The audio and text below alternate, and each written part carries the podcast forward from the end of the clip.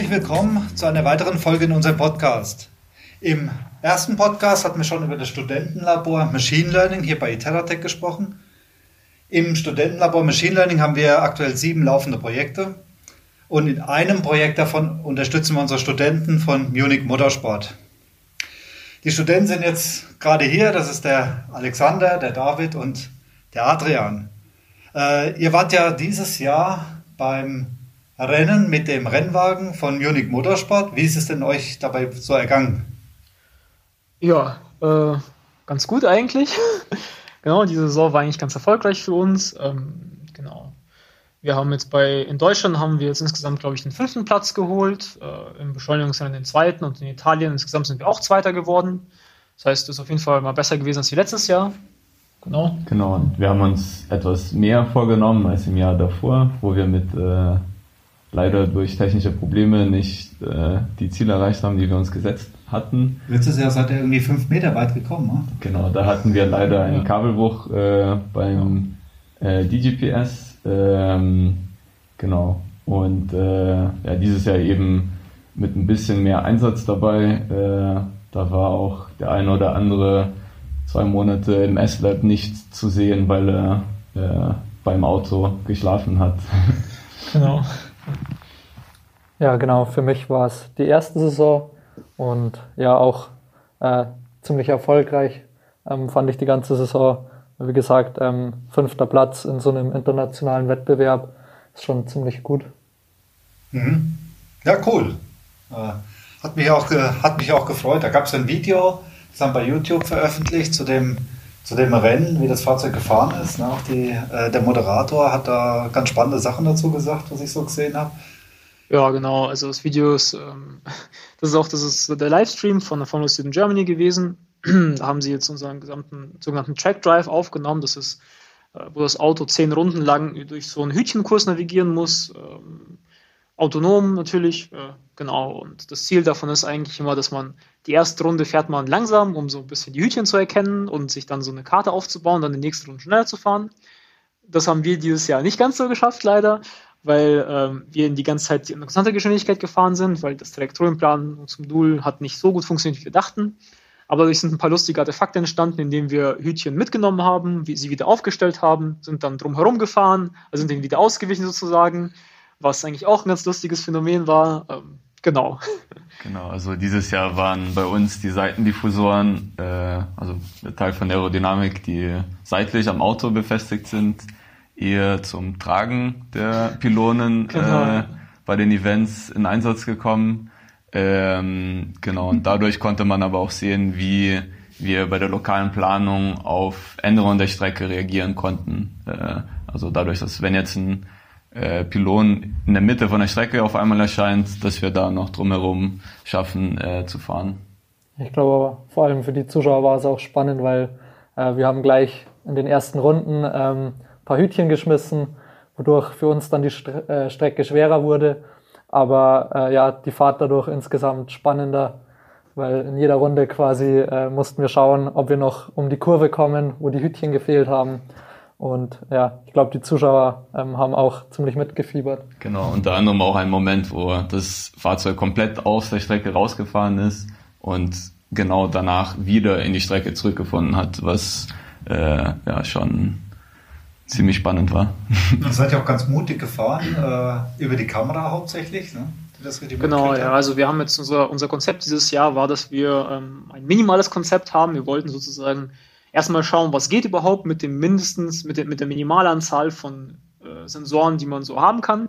Da war unsere Entscheidung zu sagen, okay, wir machen nur eine Monokularkamera und sonst nichts. Ja, wir haben sie zwar zweimal verbaut zu Redundanzzwecken, aber wir, wir benutzen wirklich nur eine einzige Kamera zum Fahren. Und wir haben noch ein paar Odometriesensoren, die, die uns dann zurückgeben, was gerade für eine Position das Auto hat und wie schnell das Auto fährt. Aber wir fahren wirklich nur mit einer Monokularkamera.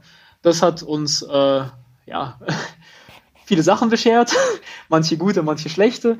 Ähm, es war halt ganz interessant, dass wir mit, also wir waren die, wir haben die schnellste erste Runde gefahren, auch im Vergleich zu allen anderen ähm, Teams, haben sind mit 15 km/h gefahren also mit einer sogenannten lokalen Planung. Das heißt, wir schauen durch die Kamera, was wir abhängig davon von dem, was wir sehen, so fahren wir natürlich auch.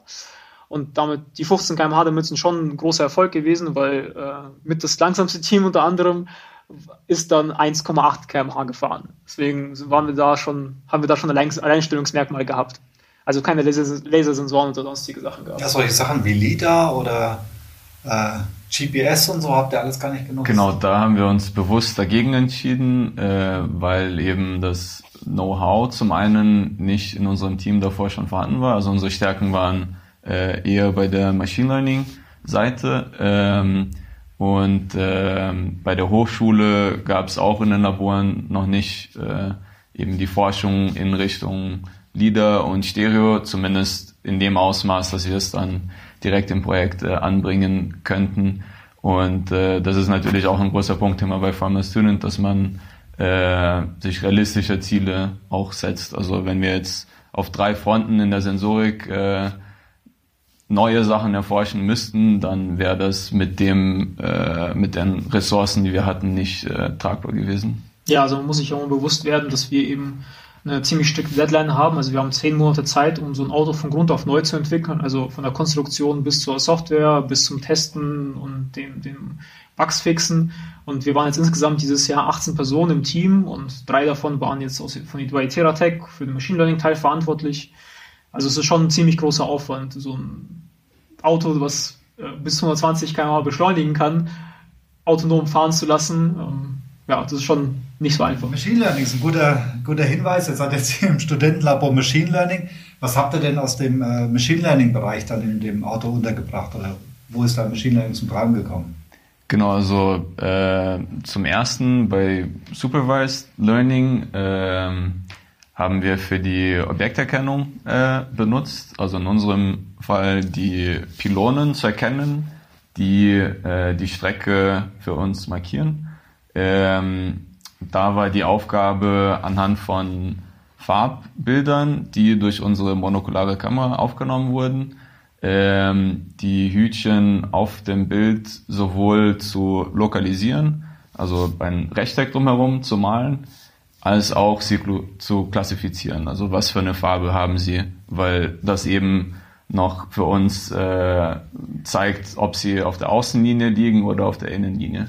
Äh, beziehungsweise Ihr habt irgendwie zwei, zwei Sorten von Hütchen. Ne? Die eine, äh, die einen sind auf der rechten, die anderen auf der linken Seite vom Auto. Genau, sogar vier. Also wir haben äh, Hütchen, die äh, nicht zu der Strecke gehören. Dann haben wir eben die Außenlinie, die Innenlinie und dann noch die Hütchen, die äh, den Start, also Start und Ende äh, der Runde markieren. Ähm, genau, und da eben mit Supervised Learning äh, genügend Trainingsdaten gesammelt äh, mit äh, einem Stativwagen, äh, mit dem wir dann unabhängig vom Auto Daten aufnehmen konnten äh, und dann natürlich versucht, möglichst äh, ja, unterschiedliche Bedingungen aufzunehmen ähm, und dann natürlich auch noch mit äh, Data Augmentation versuchen, ein bisschen dagegen zu steuern, ähm, dass unsere trainierten Netze nicht zu äh, sehr auf einen Anwendungsfall äh, getrimmt wären. Ähm, der zweite Schritt war jetzt, nachdem man diese Rechtecke hat, also die Pylonen erkannt hat, die Distanz zu schätzen. Das haben wir über die äh, Parameter der Kamera und äh, über die, die Parameter, die wir über die Größen der Hütchen kannten, äh, geschätzt ähm, und darauf folgend als äh, Objekte verpackt äh, an das nächste Modul geschickt, ähm, was jetzt der Alexander. genau, ja, also das nächste Modul ist äh, sogenanntes SLAM-Algorithmus, nennt sich Simultaneous Localization Mapping. Genau, und die Aufgabe davon sind zweierlei. Einerseits ist es, äh, eine Karte aufzubauen über die Umgebung. Also wir müssen ja wissen, wo, was wir im Endeffekt, wo wir vorbei, wo wir dran vorbeigefahren sind, was wir in der Zukunft beachten müssen. Und die zweite Aufgabe ist die Lokalisierung. Also der Lokalisierungsteil davon ist dann ähm, zu wissen, wo man sich selber in der Welt befindet also, oder beziehungsweise auf der Karte. Genau. Und mit den Objekt, mit den sogenannten Objektlisten von David, ähm, die ich dann bekomme von dem neuronalen Netz, weiß ich ja, was wir in einem Bild sehen. Schön. Und äh, um das jetzt, und dann trage ich das bei mir in meine, in meine Karte ein und sage, okay, da glauben wir, dass wir ein Hütchen gesehen haben, schön. Und im nächsten Moment kriege ich ja noch ein Bild. Dann kriege ich nochmal Objekte. Und das Problem ist, dass es ja die gleichen Objekte sind, aber ein bisschen verschoben. Und um diese Objekte dann wirklich als Hütchen zu klassifizieren äh, zu können, muss ich ja mir sozusagen eine, eine Schätzung aufbauen, wo ich die wahrscheinlichste Position von diesem Hütchen erwarte. Und das nennt sich dann äh, Clustering. Und das ist der unsupervised Teil von dem Machine Learning Projekt, wo wir mit dabei waren, weil durch Clustering, also durch ein sogenanntes äh, Gaussian Mixture Model, kann man die Hütchenposition ziemlich gut approximieren. Genau. Ja, und jetzt äh, der nächste Teil, der dann kommt, wenn wir jetzt die Karte haben und die Lokalisierung haben, dann können wir auch eine Strecke planen, die wir fahren werden. Genau. Ja, genau, das war dann mein Teil. Also, wie gesagt, bekomme ich ähm, vom Alex mit einem Schritt dazwischen ähm, eine Karte und das Ziel ist, das Auto auf dieser erstellten Map möglichst schnell fahren zu lassen. Das heißt, ähm, ja, einen Pfad zu planen. Und was wir da gemacht haben, war, wir haben ähm, einen A-Star-Algorithmus mit einem Monte Carlo Tree Search äh, kombiniert und ähm, haben quasi ähm, uns einen Baum aufgebaut mit verschiedenen Möglichkeiten, die das äh, Auto im nächsten Schritt fahren kann. Und nach einer gewissen Zeit ähm, stoppen wir die Planung und ähm, belohnen, das heißt reinforcen ähm, den, den aktuell besten, besten Pfad, den wir gefunden haben. Genau, und ähm, so in der kommenden Saison wäre dann ähm, noch eine Idee, das ähm, quasi noch zu erweitern und äh, ja, die, ähm, die Autozustände quasi auch über Machine Learning zu verbessern. Ja, und die Streckenplanung musst du live während der Fahrt machen. Äh, das wäre sozusagen ähm, das Ziel gewesen. Letztes Jahr haben wir quasi zuerst die Map aufgebaut über die erste Runde und dann erst ab, ähm, ab diesem Zeitpunkt quasi global auf der Map geplant. Ähm, aber ja, für die Zukunft ist schon das Ziel, auch ähm, mit lokalen Daten quasi direkt eine Trajektorie zu planen. Mhm. Sind die Algorithmen schnell genug für das Fahrzeug? Ja, also wir haben ja ähm, selber ähm, relativ effiziente C++-Libraries geschrieben und ähm, haben da eben gerade auf so Aspekte wie Laufzeit ähm, geachtet, wodurch die Algorithmen sehr effizient sind. Das heißt, ihr müsst auch dann C++ nehmen an der Stelle. Also so mit Python oder so geht da. Ja, Python, Python ist, also es ist schon so eine Sache. Man kann, man, wir könnten theoretisch schon Python benutzen. Das ist schon machbar von der Hardware-Seite. Es ist halt so, dass Python einfach ein bisschen unzuverlässig für diese, An diese Art von Anwendung ist, weil das halt schon gewisse Sicherheitsansprüche beinhaltet, also auch von den Rules her gesehen, von, von der Student Germany Rules, müssen wir ein paar Sicherheitsaspekte beibehalten. Also wir haben zum Beispiel so ein sogenanntes RES, äh, Remote Emergency System, damit können wir das Auto jederzeit ausmachen, also egal, was es sozusagen macht, egal, wo es sich befindet, wir können einfach sagen, okay, jetzt bitte die Bremsen betätigen und ähm, High Voltage ausmachen das ist dann Fernsteuerung von dem Fahrzeug. Genau, das ist sozusagen, das ist die einzige Art der Fernsteuerung, die erlaubt ist, also sozusagen externe Signale, die an das Auto rangehen dürfen. Und ähm, ja, da ist halt so eine Programmiersprache wie Python mit den Libraries, die halt dabei sind, sei es auch vor allem TensorFlow und Keras, was man heutzutage halt für Machine Learning benutzt. Ich glaube, da hat jeder schon mal ein bisschen die Erfahrung gemacht, dass manchmal die Systeme halt dann doch irgendwie mal abstürzen, dass man die einfach neu starten kann, sollte. Und ähm, das können wir uns halt einfach nicht leisten, weil wir wirklich müssen auf den Startknopf drücken, es muss alles funktionieren und zwar sicher. Ja.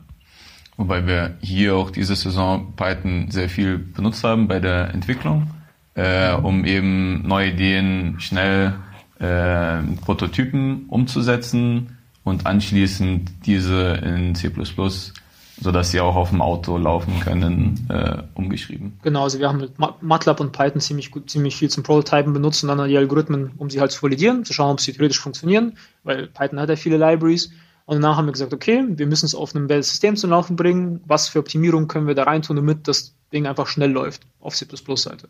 Und in dem Fahrzeug ist da theoretisch genug Platz. Könnte da irgendwie so ein riesen Machine Learning-Rechner reinstellen? Ist ja kein Fahrer mehr drin und der Platz wäre ja frei. Da könnten wir so einen großen Rechner reinstellen, können sagen, okay, Power drauf und. Das ist das Problem, wie man jetzt die Stromzufuhr äh, erledigt, äh, weil wir eben einen Low-Voltage-Akku haben. Äh, die Jetsons, die Recheneinheit, die wir dieses Jahr genommen haben und auf der fast das ganze autonome System gelaufen ist, außerhalb von ähm, Steuergerät, hat nur 15 Watt gebraucht. Ähm, ein, also ein Computer mit vergleichbarer Leistung äh, im Deep Learning Bereich äh, würde wahrscheinlich 600 Watt ziehen, äh, was das Ganze dann ja, dann müssten die Akkus wesentlich größer sein, was das Auto schwerer macht und uns letztendlich langsamer. Ihr dürft auch nicht den ganzen Platz ausnutzen.